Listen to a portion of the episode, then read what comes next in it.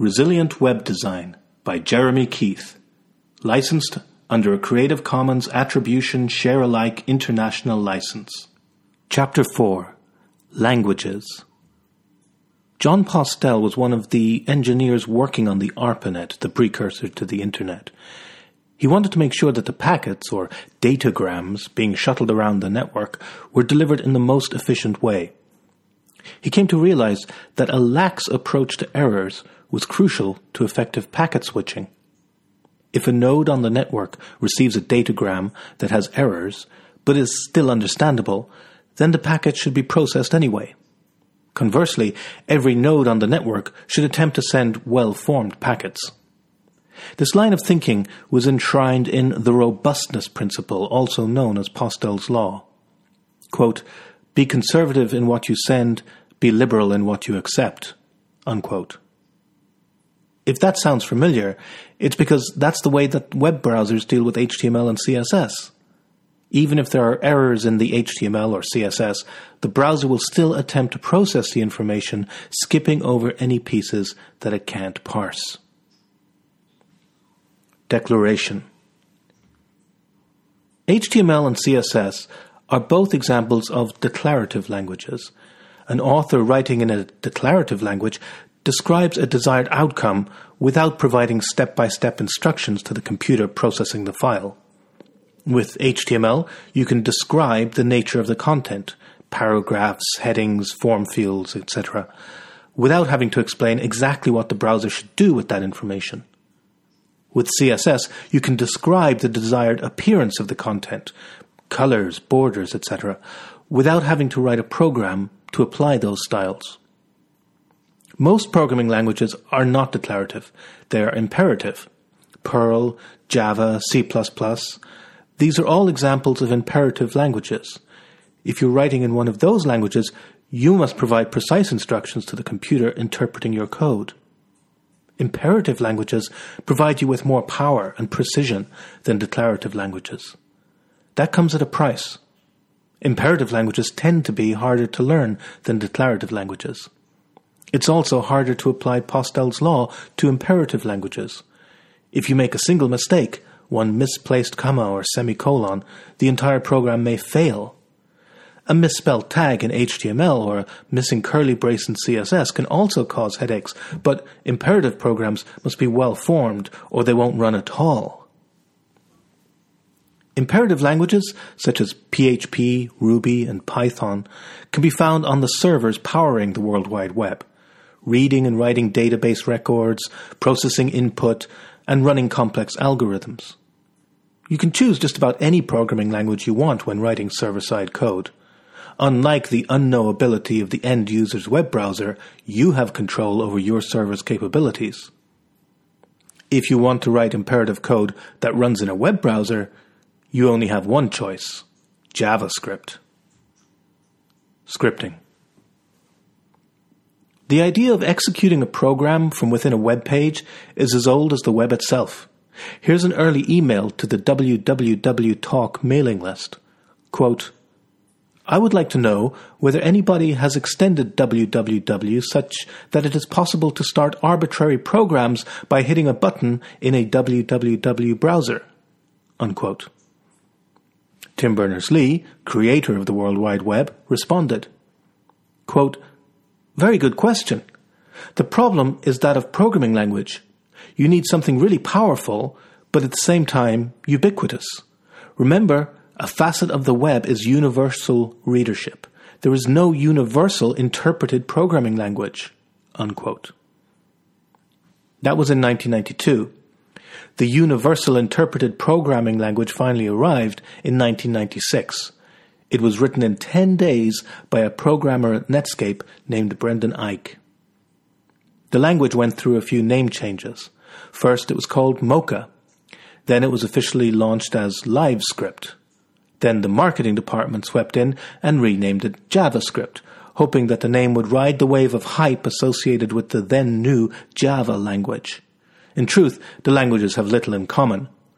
Java is to JavaScript as ham is to hamster. Patterns of Progress. JavaScript gave designers the power to update web pages even after they had loaded. Two common uses soon emerged rollovers and form validation. Swapping out images when someone hovers their cursor over a link might not seem like a sensible use of a brand new programming language, but back in the 90s, there was no other way of creating hover effects. Before JavaScript came along, a form would have to be submitted to a web server before you could check to make sure that all the required fields were filled in or that the information that was entered corresponded to an expected format. Both of those use cases still exist, but now there's no need to reach for JavaScript. You can create rollover effects using the hover pseudo class in CSS. You can validate form fields using the required and type attributes in HTML. That's a pattern that repeats again and again. A solution is created in an imperative language, and if it's popular enough, it migrates to a declarative language over time. When a feature is available in a declarative language, not only is it easier to write, it's also more robust. The loose error handling of HTML and CSS means that many authoring mistakes or browser support issues are handled gracefully. The browser simply ignores what it doesn't understand and carries on. That's often good enough. By contrast, if you give a browser some badly formed JavaScript or attempt to use an unsupported JavaScript feature, not only will the browser throw an error, it will stop parsing the script at that point and refuse to go any further. Responsibility JavaScript gave web designers the power to create websites that were slicker, smoother, and more reactive. The same technology also gave web designers the power to create websites that were sluggish, unwieldy, and more difficult to use. One of the earliest abuses of JavaScript came, unsurprisingly, from the advertising industry, a business whose very raison d'etre is often at odds with the goals of people trying to achieve a task as quickly as possible. JavaScript allows you to create new browser windows, something that previously could only be done by the user a young developer named Ethan Zuckerman realized that he could spawn a new window with an advertisement in it that allowed advertisers to put their message in front of website visitors. Not only that, but JavaScript could be used to spawn multiple windows, some of them visible, some of them hidden behind the current window. It was a fiendish solution. Twenty years later, Zuckerman wrote, quote, I wrote the code to launch the window and run an ad in it. I'm sorry. Unquote. Pop up and pop under windows became so intolerable that browsers had to provide people with a means to block them. The advertising industry later found other ways to abuse JavaScript. Ad supported online publishers injected bloated and inefficient JavaScript into their pages, making them slow to load. JavaScript was also used to track people from site to site. People reached for ad blocking software to combat this treatment. Eventually, ad blocking was built into browsers and operating systems to give us the ability to battle excessive JavaScript. Web designers would do well to remember what the advertising industry chose to ignore. On the web, the user has the final say. 2.0 the rise of JavaScript was boosted in 2005 with the publication of an article entitled Ajax A New Approach to Web Applications by Jesse James Garrett. The article put a name to a technique that was gaining popularity.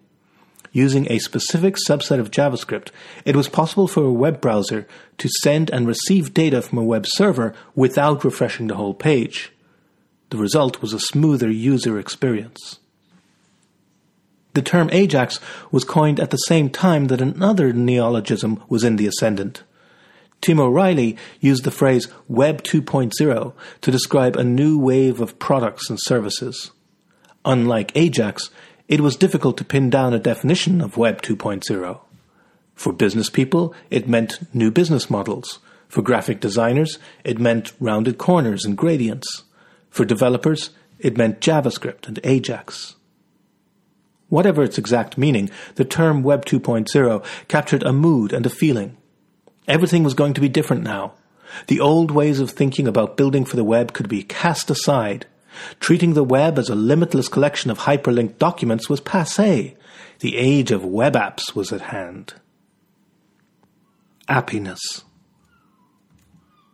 In the 1964 Supreme Court case Jacobellis v. Ohio, Justice Potter Stewart provided this definition of obscenity quote, I know it when I see it. Unquote. The same could be said for Web 2.0 or for the term web app. We can all point to examples of web apps, but it's trickier to provide a definition for the term. Web apps allow people to create, edit, and delete content. But those tasks were common long before web apps arrived. People could fill in forms and submit them to a web server for processing. Ajax removed the necessity for that round trip to the server. Perhaps the definition of a web app requires some circular reasoning.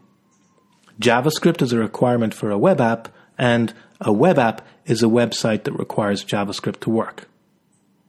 In that case, building web apps depends on a fundamental assumption. JavaScript must be available and reliable. But because of its imperative nature, JavaScript tends to be more fragile than a declarative language like HTML. Relying on JavaScript might not be such a safe assumption after all. Unforgiven. HTML's loose error handling allowed it to grow in power over time. It also ensured that the language was easy to learn. Even if you made a mistake, the browser's implementation of Postel's law ensured that you'd still get a result. Surprisingly, there was an attempt to remove this superpower from HTML. After the standardization of HTML version 4 in 1999, the World Wide Web Consortium published XHTML 1.0. This reformulated HTML according to the rules of the XML data format. Whereas HTML can have uppercase or lowercase tag names and attributes, XML requires them all to be lowercase. There were some other differences. All attributes had to be quoted, and standalone elements like img or br required a closing slash. XHTML 1.0 didn't add any new features to the language. It was simply a stricter way of writing markup. XHTML 2.0 was a different proposition. Not only would it remove established elements like IMG, it would also implement XML's draconian error handling model.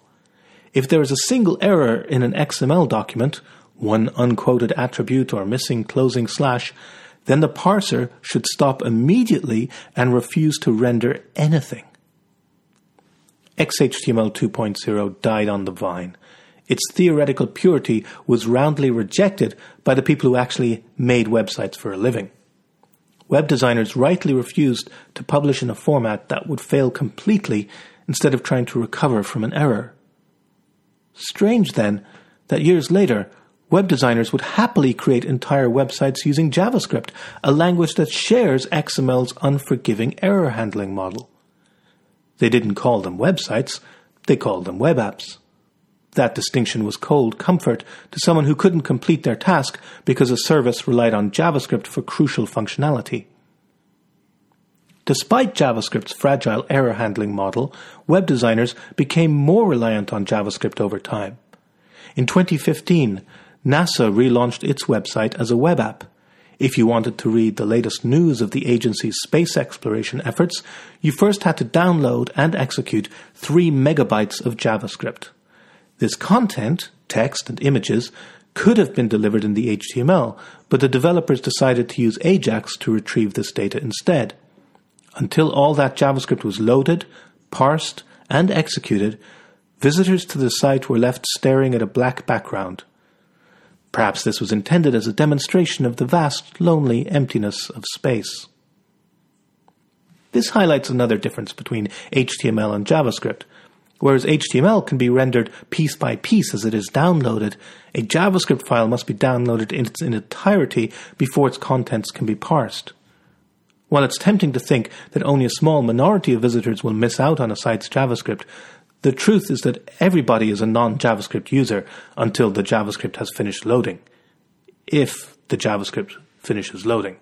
Flaky connections, interfering network operators, and unpredictable ad blocking software can torpedo the assumption that JavaScript will always be available. The problem is not with people deliberately disabling JavaScript in their browsers. Although that's a use case worth considering, it's not the most common cause of JavaScript errors. Stuart Langridge put together a list of all the potential points of failure under the title Everyone has JavaScript, right? Quote, the user requests your web app. Has the page loaded yet? Did the HTTP request for the JavaScript succeed? Did the HTTP request for the JavaScript complete? Does the corporate firewall block JavaScript? Does their ISP or mobile operator interfere with downloaded JavaScript? Have they switched off JavaScript? Do they have add-ons or plugins installed which inject script or alter the DOM in ways you didn't anticipate? Is the content delivery network up? Does their browser support the JavaScript you've written? Unquote. Many of those problems would also affect HTML and CSS files, but because of Postel's law, they can recover gracefully. This doesn't mean that web designers shouldn't use JavaScript, but it does mean that web designers shouldn't rely on JavaScript when a simpler solution exists. Platform. Web designers who ignored the message of John Allsopp's A Tao of Web Design made the mistake of treating the web like print. The history of print has much to offer hierarchy, typography, color theory, but the web is a fundamentally different medium. The history of software development also has much to offer architecture, testing, process. But again, the web remains its own medium. It's tempting to apply the knowledge and learnings from another medium to the web, but it is more structurally honest to uncover the web's own unique strengths and weaknesses. The language we use can subtly influence our thinking. In his book Metaphors We Live By, George Lakoff highlights the dangers of political language. Obvious examples are friendly fire and collateral damage, but a more insidious example is tax relief. Before a debate has even begun, taxation has been framed as something requiring relief. On the face of it, the term web platform seems harmless. Describing the web as a platform puts it on par with other software environments. Flash was a platform. Android is a platform. iOS is a platform. But the web is not a platform. The whole point of the web is that it is cross platform. A platform provides a controlled runtime environment for software. As long as the user has that runtime environment, you can be confident that they will get exactly what you've designed. If you build an iOS app and someone has an iOS device, you know that they will get 100% of your software.